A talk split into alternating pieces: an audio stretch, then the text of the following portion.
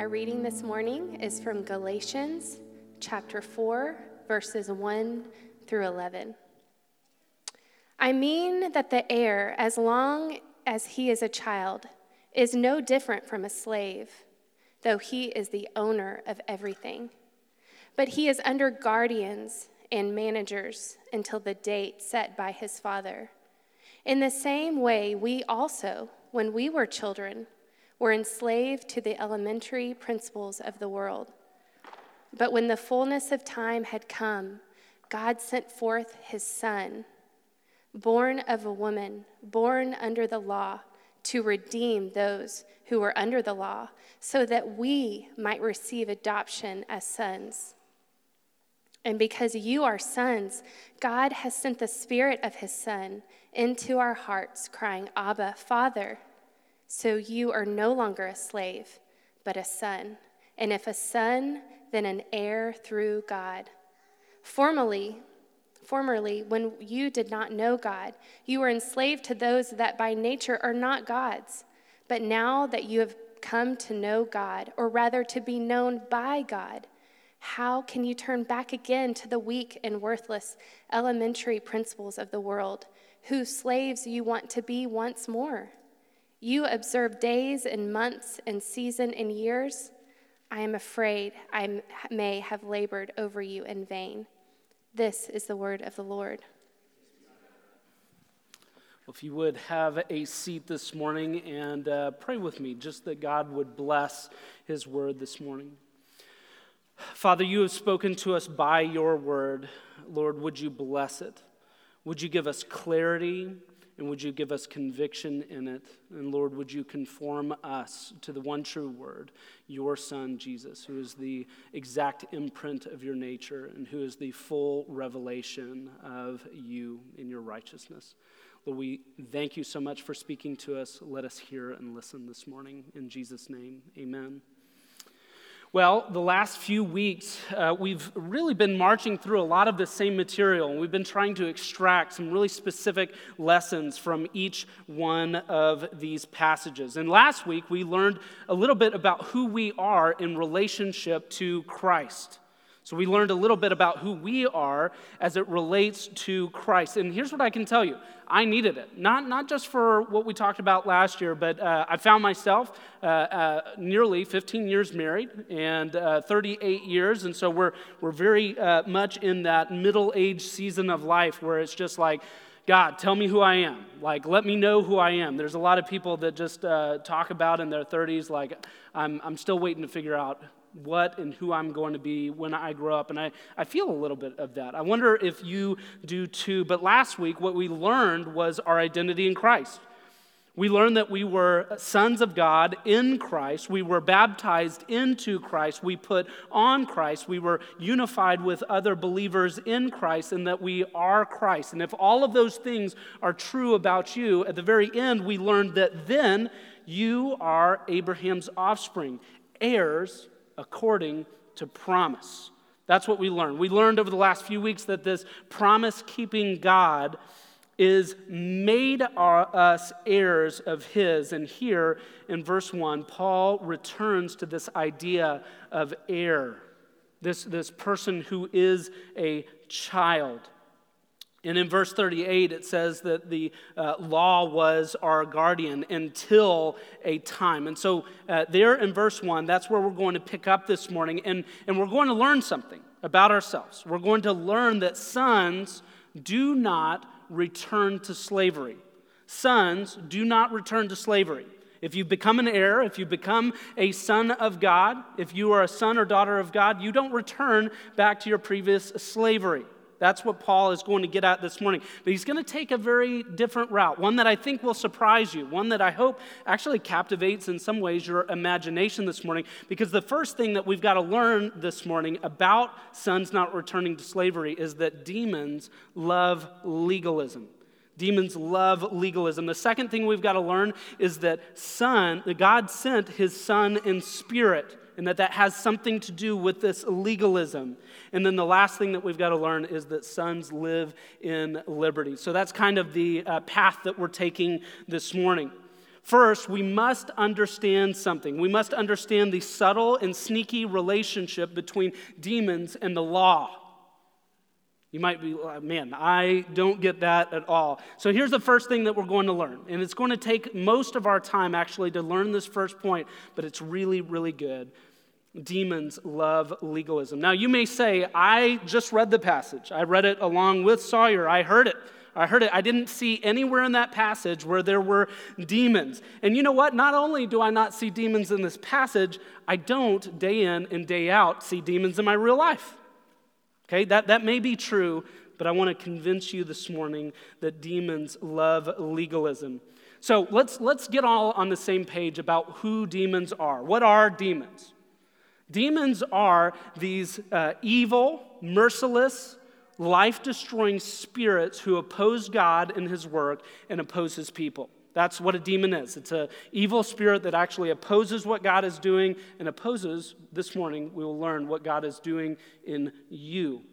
The Lord took them deathly seriously. Jesus took them deathly seriously. But we have, if we can be honest, a hard time taking them seriously. When was the last time that you even thought about, talked about demons? It's not a part of our like regular day in and day out conversation. I'm imagining that maybe a demon conversation happened in the Friedrichs household recently. Yeah, that happened. I had a conversation this week actually with Anthony about demons. We talked a little bit about who they are, but it's not necessarily a part of our like normal everyday like interaction. It's not necessarily the way that we think about the world.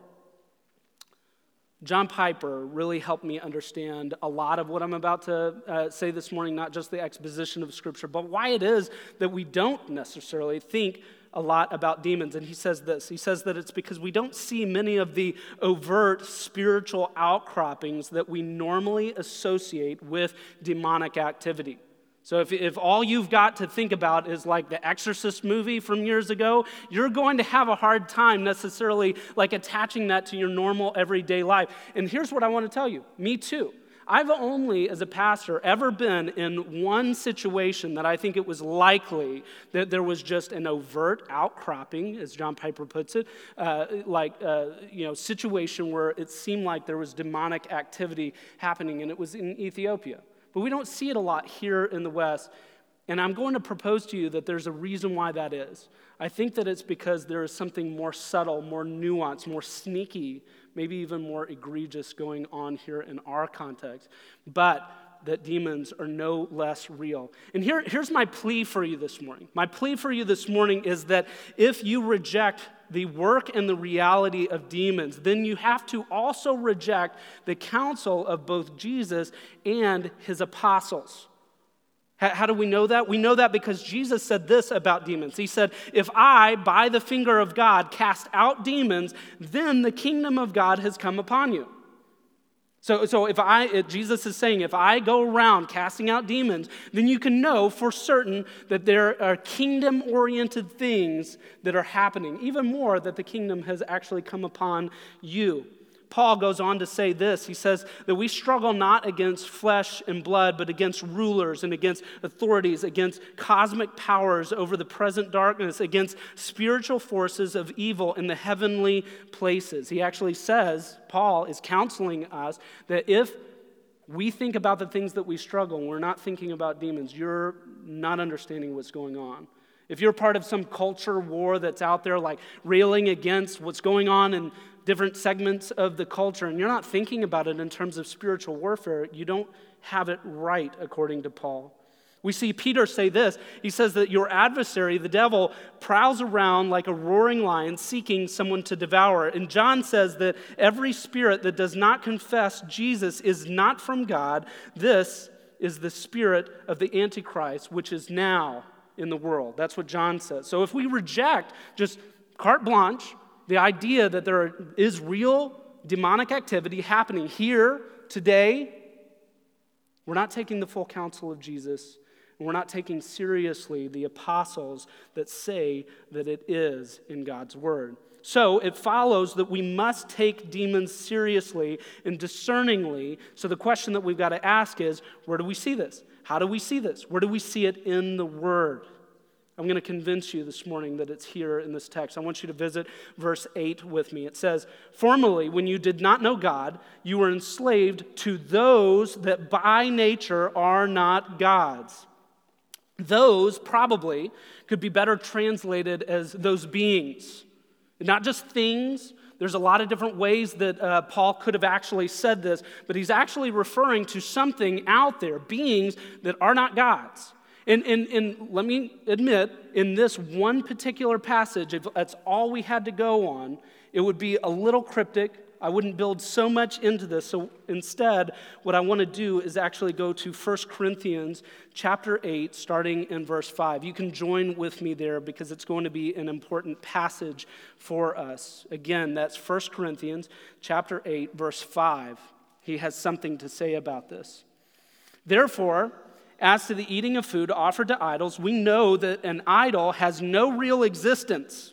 So idols, these like figurines and things like that, that people would have bowed down to, have no real existence, and that there is no God but one. So here's what he's saying there. He's saying right before verse five that Paul has a very hard time calling idols gods. That would have been the common vernacular of the day, is to talk about these things as gods. And he's saying there's no such thing as these idols being called gods. But then he actually corrects and just adds a footnote in here. He said, "For although there are many so-called gods in heaven and on earth, as indeed there are many gods and many lords." So, so here's, here's the one little stepping stone that I want us to take this morning. In the Greek, Paul is using the same language that he used in Galatians in First Corinthians with the First Corinthians church.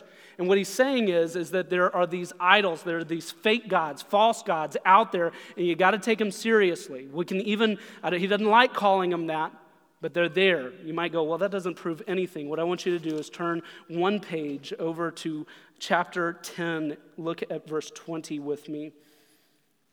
"What do I imply then? That food offered," so he's still on the same topic, "that the food offered to idols is anything, or that an idol is anything? No." So he's, he's continuing on saying, hey, there are no such things as these gods. So what are they? "No, I imply that pagans sacrifice Uh, that what pagans sacrifice they offer to demons and not to gods. I do not want you to be participants with demons."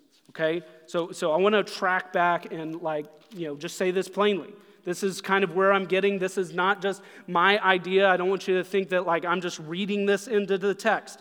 Okay, if you go to the E S V study Bible, if you go to people like John Piper, they're going to look at verse eight in the fourth chapter of Galatians, and they're going to say that the word "those" is referring to beings that are not gods. And we've got to found that, because what Paul is saying to the Galatians, he's also said before in the same exact language to the Corinthian church, saying, hey, listen, we're not going to call these things gods, because they're not gods. They're idols. And if you really want to know the truth about these false gods, you need to know that when people make sacrifices to them, when they obey them, when they uh, seek out to, like, live amidst the pagan religion that surrounds these idols, what are they doing? Are they serving false gods? No. What they're offering is not to something, some little trinket on a shelf. They're offering it to demons. There's demonic activity. Where there are idols, there is demonic activity. And that's where we're going this morning, is that demons love legalism. Maybe even said a little different way, demons love religion. Okay? So let's get back in the text. The reason that the language here is confusing is because Paul is trying to get at a subtle but dangerous truth, one of the stealthy, most deadly ways that demons work is to deceive through religious trappings.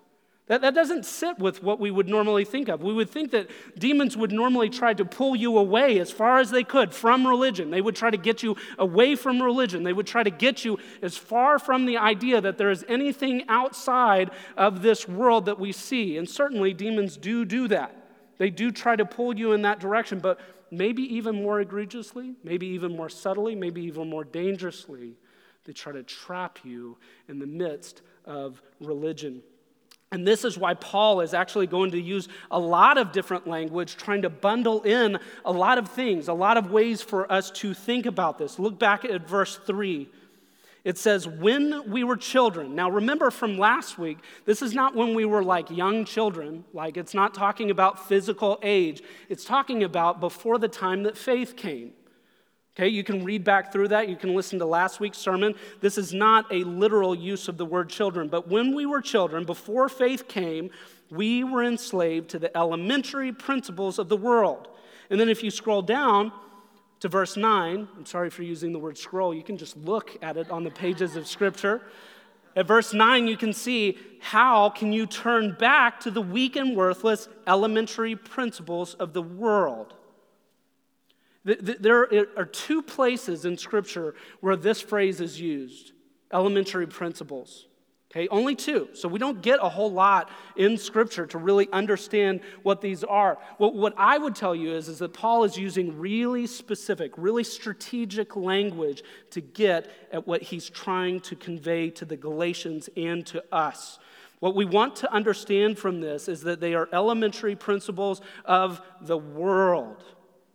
And he's saying that when you were children, you were enslaved. And he said that why now, after faith, would you turn back to those weak and worthless elementary principles of the world? You're going to be enslaved to them. So he uses that phrase, and he talks about enslavement in both verse three and verse nine. So there is something about the connection between those two verses as they relate to verse eight that helps us understand what we're looking at. Here's what I'll tell you. You can translate elementary principles in a way that also talks about them as elementary spirits. And there's lots of different ways of understanding this idea of elementary principles or elementary spirits, okay? You could read this as being like, hey, these are just the fundamentals of life. They're the fundamentals. The Greek in here would talk about them almost as if they're A B Cs, okay? So just the basic things of life. Okay, so you could read it as saying like, hey, Paul's just talking about like the basic building blocks of life. But he also uses the word enslavement. And he's not talking about children, like physical children. He's talking about us as we have come into faith. So maybe it's not A B Cs. You could also read this as being the law.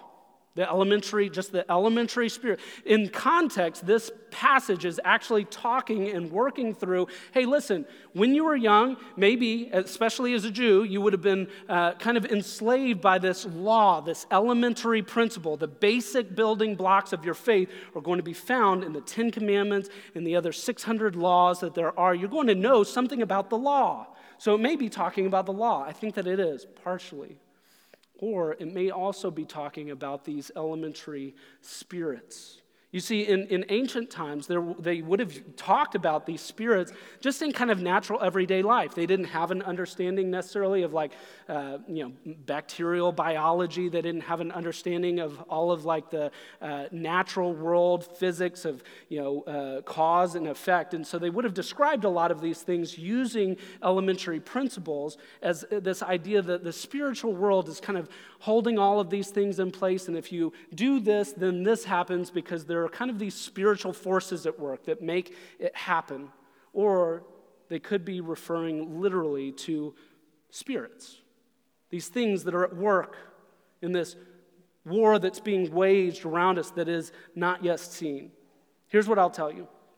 I think that the A B Cs, I think I would I would exclude that one from it, but I don't think we have to to understand that Paul is using really specific language to try to get at something that includes the law, it includes the natural sense of consequences, and it also includes spirits. How do I say that? Because verse eight is talking, I believe, about spirits, about evil spirits. And so he's tying all of them together by using similar language. Remember that many of these Galatians were coming to Christ out of pagan religions, not Judaism. And that's an important point here, because if you want to just understand that what Paul is saying is, hey, listen, before, when you were a child, before faith came, you were enslaved to the elementary principles. And if you only read that as law, you have to then account for the fact that many of these Galatians weren't born underneath the Judaism uh, legalistic law. They weren't born underneath that. So he's got to be talking about something in addition to that.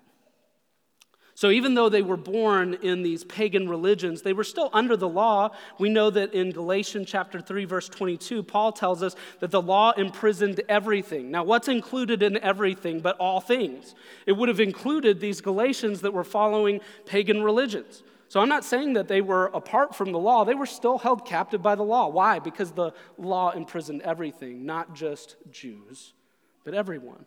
There was a standard of righteousness that enslaved all things, everything.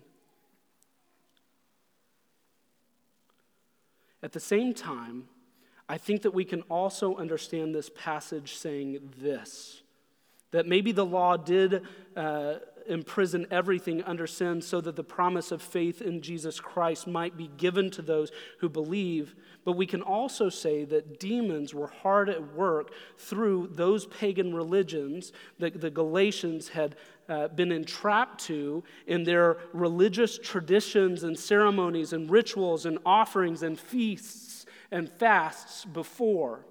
Have you followed me there? So it doesn't matter if you're talking about a Jew who was enslaved as a child underneath the law, and it doesn't matter if you're talking about a Galatian who was more likely entrapped by religious followings in pagan religions. Both of them had religious trappings that necessitated following certain works of tradition and ceremony. How do we see that? Look down at verse ten. It says, "You observe days and months and seasons and years." Now, did he say it that way? In the Greek, is it that way? Look at that exclamation mark that is probably in most of y'all's copies of Scripture. It says, "You observe days and months and seasons and years." He's furious. Paul is actually angry at them for following these kinds of traditions. Who had convinced them to follow these kinds of traditions? Who was it? It was the Judaizers. From, from weeks past, that's it's it's the Judaizers that had come in as false teachers, and they're convincing them to follow the law. And one of the elements of that was not just circumcision, that these uh, Judaizers were trying to convince them to take up and to practice as a part of the expression of their faith, but also the thing that they needed to do to be saved. He also, he also tries to include in the rebuke of them the following of days and months and feasts and fasts that were part of the religious ceremony. These Judaizers had been saying, hey, if you want to be a real follower of God, you've got to follow all the rules. You've got to follow all the feasts. And Paul is furious about it because he knows what's behind it. I'm going to tie two things here together, okay? These pagan religions would have had feasts and festivals. They would have had days and months and all kinds of religious trappings. And here Paul is saying, you've got this wicked group of teachers coming in that says, if you want to know God, if you want to be one of his people, if you want to be called, you've got to follow all of these things. And I would have loved to have been there when these Judaizers heard Paul rebuking them and saying, you're teaching people to follow things just like the pagan religion they were called out of. Do you think that that would have infuriated the legalistic Judaizers? I think so. I'll be honest. I think that even the uh, the discussion around this kind of freedom from feasts and festivals and everything might ping some of our own hearts of just going, well, you can't possibly be, mean that. We're supposed to Sabbath. My family, we take, you know, Saturday off. We just completely, we have to do it. It's part of how we follow God. Okay. Are you earning your salvation with it? Do you have a day? Now listen to what I'm not saying. I'm not saying don't follow a Sabbath principle. I think that that's healthy. I think that it's good. I think it, God, in some sense, uh, shows us in creation that uh, he needed a day for rest and just contemplation and gratitude. And then he commands his people, do this. And uh, the guardian and the, the, the schoolmaster and the, the tutor is telling us, hey, this is a good thing for you. But if you're trying to earn your salvation by keeping a day, you're being a legalist, just like these Judaizers. Okay, so what is he trying to tell us here? He's saying that demons love for you to keep a law. They even love for you to keep God's law, provided You're doing it under your own work, and that you're trying to earn your own salvation through it. Paul has already been clear. If you're going to live under the law, you're going to be judged by the law. Do not live under the law. Do not be justified by the law. Do not seek your salvation in and through the law. That's what he's telling us. Don't follow the rules in order for you to earn your salvation. Why? Because demons love it when you try to seek your justification, your worth, your identity by rule keeping. They love it. So you can take even good parts of the law.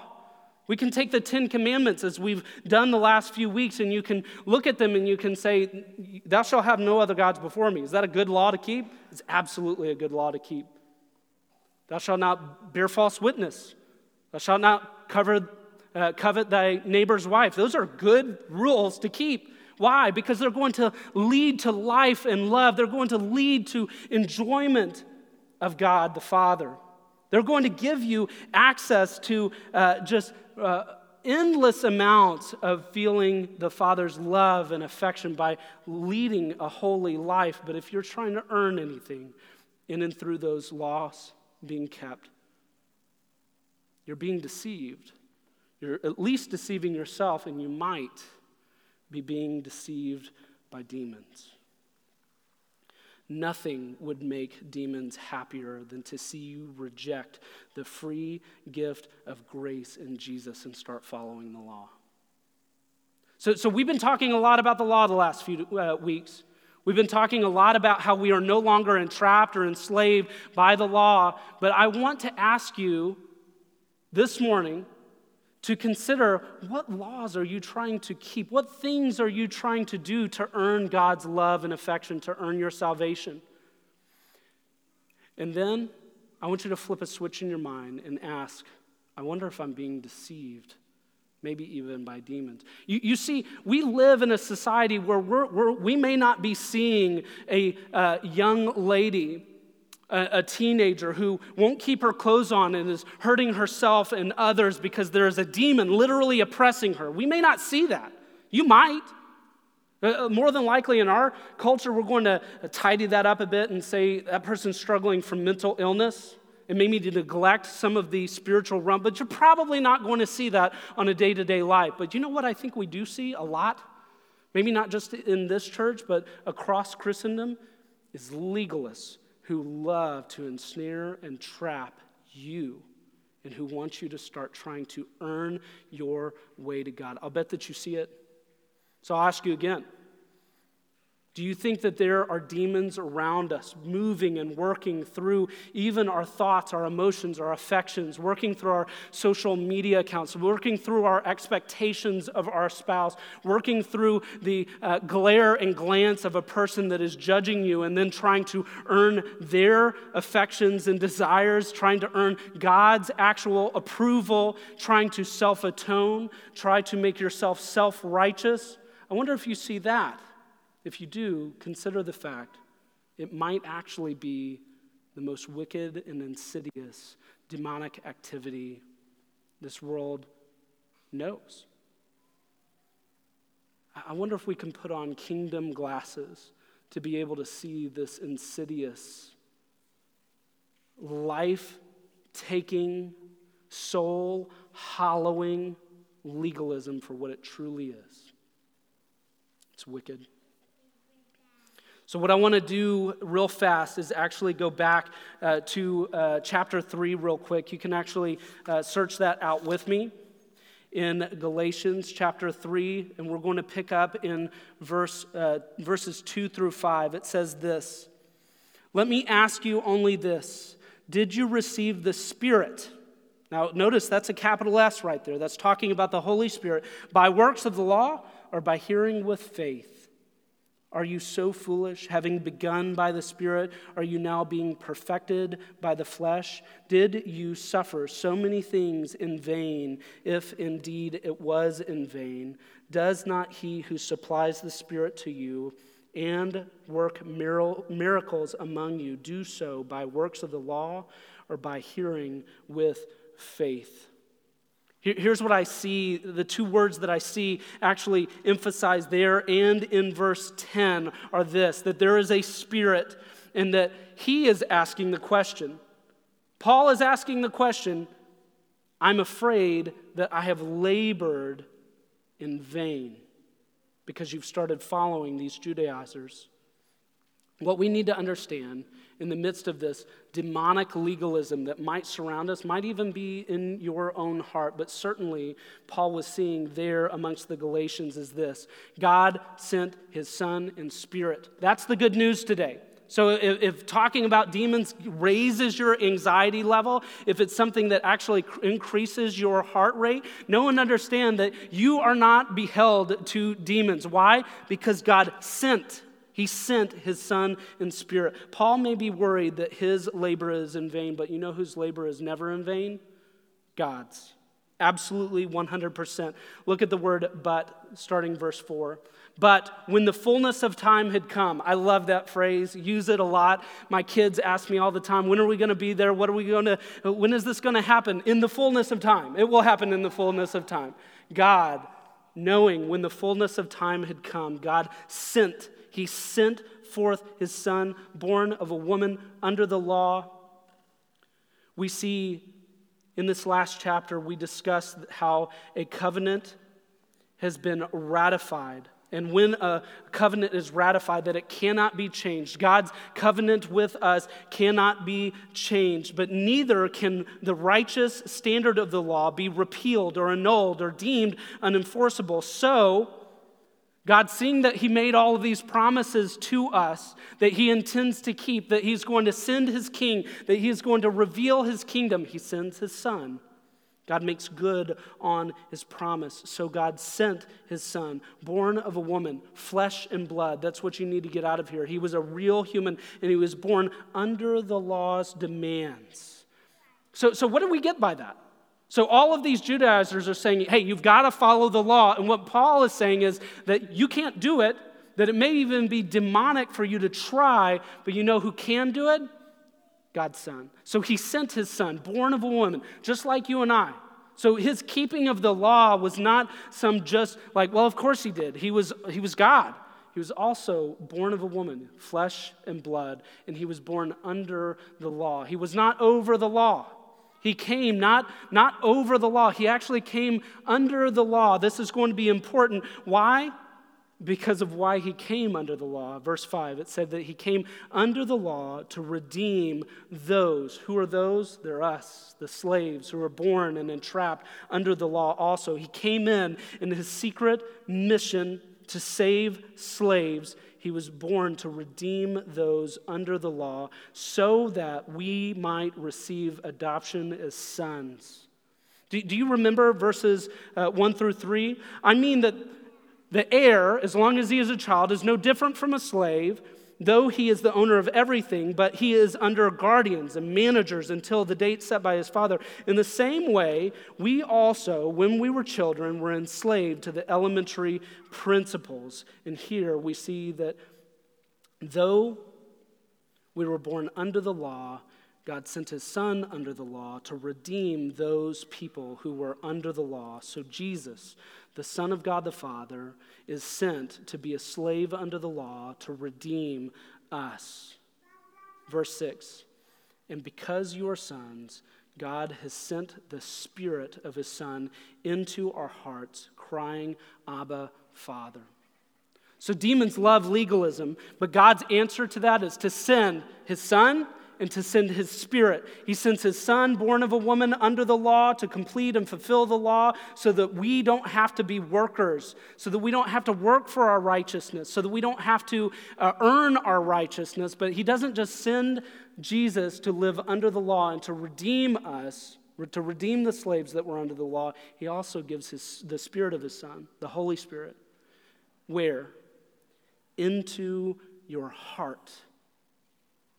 You receive this adoption as sons through Jesus. We we learned that last week. He's re-emphasizing it this week. You are a son or daughter because of Jesus, but then the Spirit shows up working amidst what Jesus Christ has already done, and he changes your heart. And how does he change your heart? What does he want your heart to do? To cry out, Abba, Father. I wonder if you hear the intimacy of what he is saying here, that you have received this adoption as son, and, and, as a son or daughter, and then you receive the Spirit to know that you are a son or daughter. I wonder if you know this morning that you are a son or daughter of the great King, that God has redeemed you from under the law through his son and then adopted you into his family. Do you know it? And because you are sons, God sent the Spirit of his Son into our hearts, crying, Abba, Father. So God sends Jesus to make us sons, and now that we are sons, he sends, a spirit, uh, sends the Spirit into our hearts. Would you join me in Romans chapter eight, verses fourteen? We see this same language picked up in the in Paul's letter to the Romans. It says this, "For all who were led by the Spirit of God are sons of God. For you did not receive a spirit of slavery to fall back into fear, but you have received the Spirit of adoption as sons, by whom we cry, Abba, Father. The Spirit himself bears witness with our spirit." Did you hear what just happened? The Spirit of God comes into our heart and then bears witness, confirms the witness that we also are children of God. And what does it do? It helps us to cry out to God the Father, to know that he is our Father, and not just some distant, like, relative, but like Abba, Father. That's what the Spirit is doing. The Spirit of God himself bears witness with our spirit that we are children of God. And if children, then heirs, heirs of God and fellow heirs with Christ, provided we suffer with him in order that we may also be glorified with him. Do you hear the wonderful thing that God has done for you? What we need to understand is that the Spirit bears witness with our spirit so that we might live in liberty. You see, demons love legalism, so God sent his Son and Spirit so that we might live in liberty. You need to hear this this morning. This is the primary point. Sons do not return to religious, legalistic, works-based slavery under the law. You can't do it. Okay, if you have become an heir, you don't return to slavery. That's how mindless that is. If you're wondering how much sense it doesn't make to be legalistic, if you step into a church in the future, or if we ever become a church that is hyper-legalistic, there should be something inside of you that says, this is not right. I live as a child of God. I am liberated. For freedom I am free, verse uh, chapter five tells us. For all who are in the Spirit are freed from the law. We live freed by faith, freed by the person of faith to live lives of freedom and liberty. Before faith came, you, you were a child, no different than a slave, under a guardian to the elemental spirits of the world. Then the Son came, and he freed you, making you an heir and giving you the Spirit of adoption. And when you get the Spirit of adoption, you inherit the kingdom. That, that's what these this whole set of verses is trying to convince you. Week after week, I know that we're using a lot of the same language, and it's because Paul is trying to plead with you in the Spirit to know that you are a son or daughter of the High King. That's what he's trying to get you to see. Please do not return to slavery. Why? Because sons cannot live in slavery.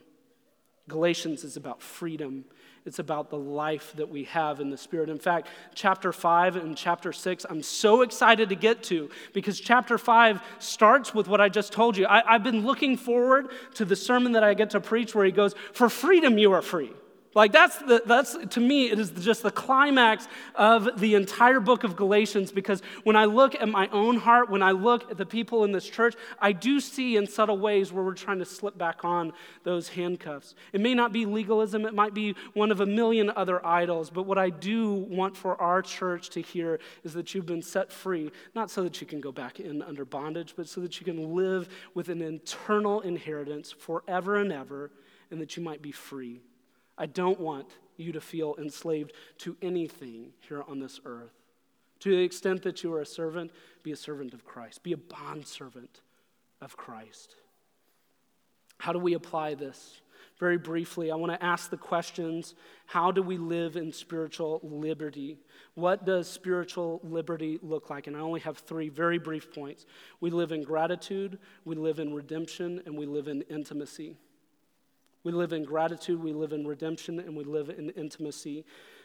If we have been saved by grace through faith, then it is not of your own doing. It is not by works, so that no one can boast. You live in complete and total gratitude to the good giver of the good gift of grace. We are grateful. God has made you an heir simply out of his kindness to give you the kingdom. And so I just want to call you this morning to have a thankful heart for it, to be filled with gratitude towards God for the freedom that he has given you in Christ and the inheritance that he has given you. But but I also see this in this passage. It's, it's a weird one to mention as a passage, but I just, I'm going to go there. He says, man, I just wonder if it's in vain that I have labored over you. And he uses that word labor. I want for you to live in gratitude for the grace that you have received by faith. But I also want you to live in gratitude to your parents, if you had them, that labored in prayer over you and that shared the gospel with you. That's not all of our stories, but if it is yours, be grateful. Be really, really grateful. I, I wonder if there was a youth minister in the past that just uh, that that just labored over you, that like uh, uh, prepared really fun times for you to get together, but also like sober times to teach you how to uh, read scriptures. I wonder if God has worked in and through your spouse to reveal the kingdom to you. Be grateful. I wonder if he's worked through a pastor or a church or an institution or a ministry. Be grateful. Be thankful. There are lots of people that have worked and labored over your soul. Some of them, you may not even remember their names. Be grateful. Second, uh, I want for you to know and understand something about redemption here.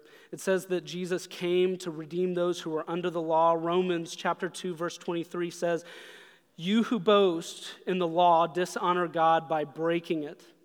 Jesus was born of a woman under the law to redeem those under the law. You are an object of mercy, not of wrath, simply because you have been redeemed by a redeemer. What does that mean for you? That means that you're, as an object of mercy, as a receiver of redemption, you get to go around helping God and participating with him in the revelation of his kingdom. You actually get to be a worker of redemption. You can bring order to your household. You can bring uh, some sort of like redemption to your uh, children's experience of holidays coming up. You can be a worker of redemption. I want to call you to it. Think about how you can go and redeem broken relationships, redeem things in this world that are broken. I saw this morning, even just on my way here, just uh, some some person had in these windstorms just a tree fall over against their house, and I was wondering, I wonder if they even have like the people to just redeem that little bit of brokenness, share the gospel with them. Maybe they do, maybe they don't. We can be workers of redemption. And last, I want to call you towards intimacy. You're no longer a slave just working in the house. You're no longer underneath guardians. You're no longer underneath some sort of legal law for you. Instead, you are a son and an heir to God. The Holy Spirit of God is in your heart. And that means that you have infinite access to God. And so I want you to cry out to him, Abba, Father. I want you to know that you have intimacy, that you can have intimacy. I got myself in trouble. This is the last thing that I'm going to say this morning. I got myself in trouble uh, probably about uh, three or four months ago, just confessing. It's hard for me to actually think about calling God Daddy. And I didn't communicate very well, because the truth is is that I, I said that, and I had uh, two people that came up to me, and they were like, hey, listen, I pray to Daddy. And I go, well, that wasn't really my point. I was saying that I didn't, I didn't say you shouldn't feel comfortable with it. I even cited this verse just going, you know what? Jesus, on the night that he was betrayed, cries out in the garden, Abba, Father. Rem- if it is possible, just remove this cup from me. He has that kind of intimacy. He has that kind of wonderful intimacy with God the Father. And then here we see Paul actually saying, you have received a spirit of adoption that allows you to cry out with that kind of intimacy, Abba, Father. Know it, feel it, trust it. You have access to the eternal God. You have the Spirit inside of you that is confirming your heirship in Jesus. Cry out to him. Abba, Father. Let's pray. God and Father, we thank you so much for your word this morning. We do not want to be ruled over by demons. We don't want to uh, follow religious trappings. We don't want to serve religious traditions simply for the sake of doing them. Father, we will head into Advent with joyful hearts, not thinking that it is a day or a month or a season or a year by which we are saved. But Father, we do confess that there are many times that we do try to earn our salvation. Father, would you help illuminate those for us? We confess them to you. Would you forgive us of those? Lord, would you help us to not live in bondage or slavery to the law anymore? Would we not be legalists? Would we not be Judaizers? Lord, would you help us to be free sons and daughters of the King forever? I pray this over this people. Help us to worship this morning as free heirs. Lord, we love you. We thank you for the Uh, the one person that made it all possible, our Savior Jesus. And so it is in his name that we pray. Amen.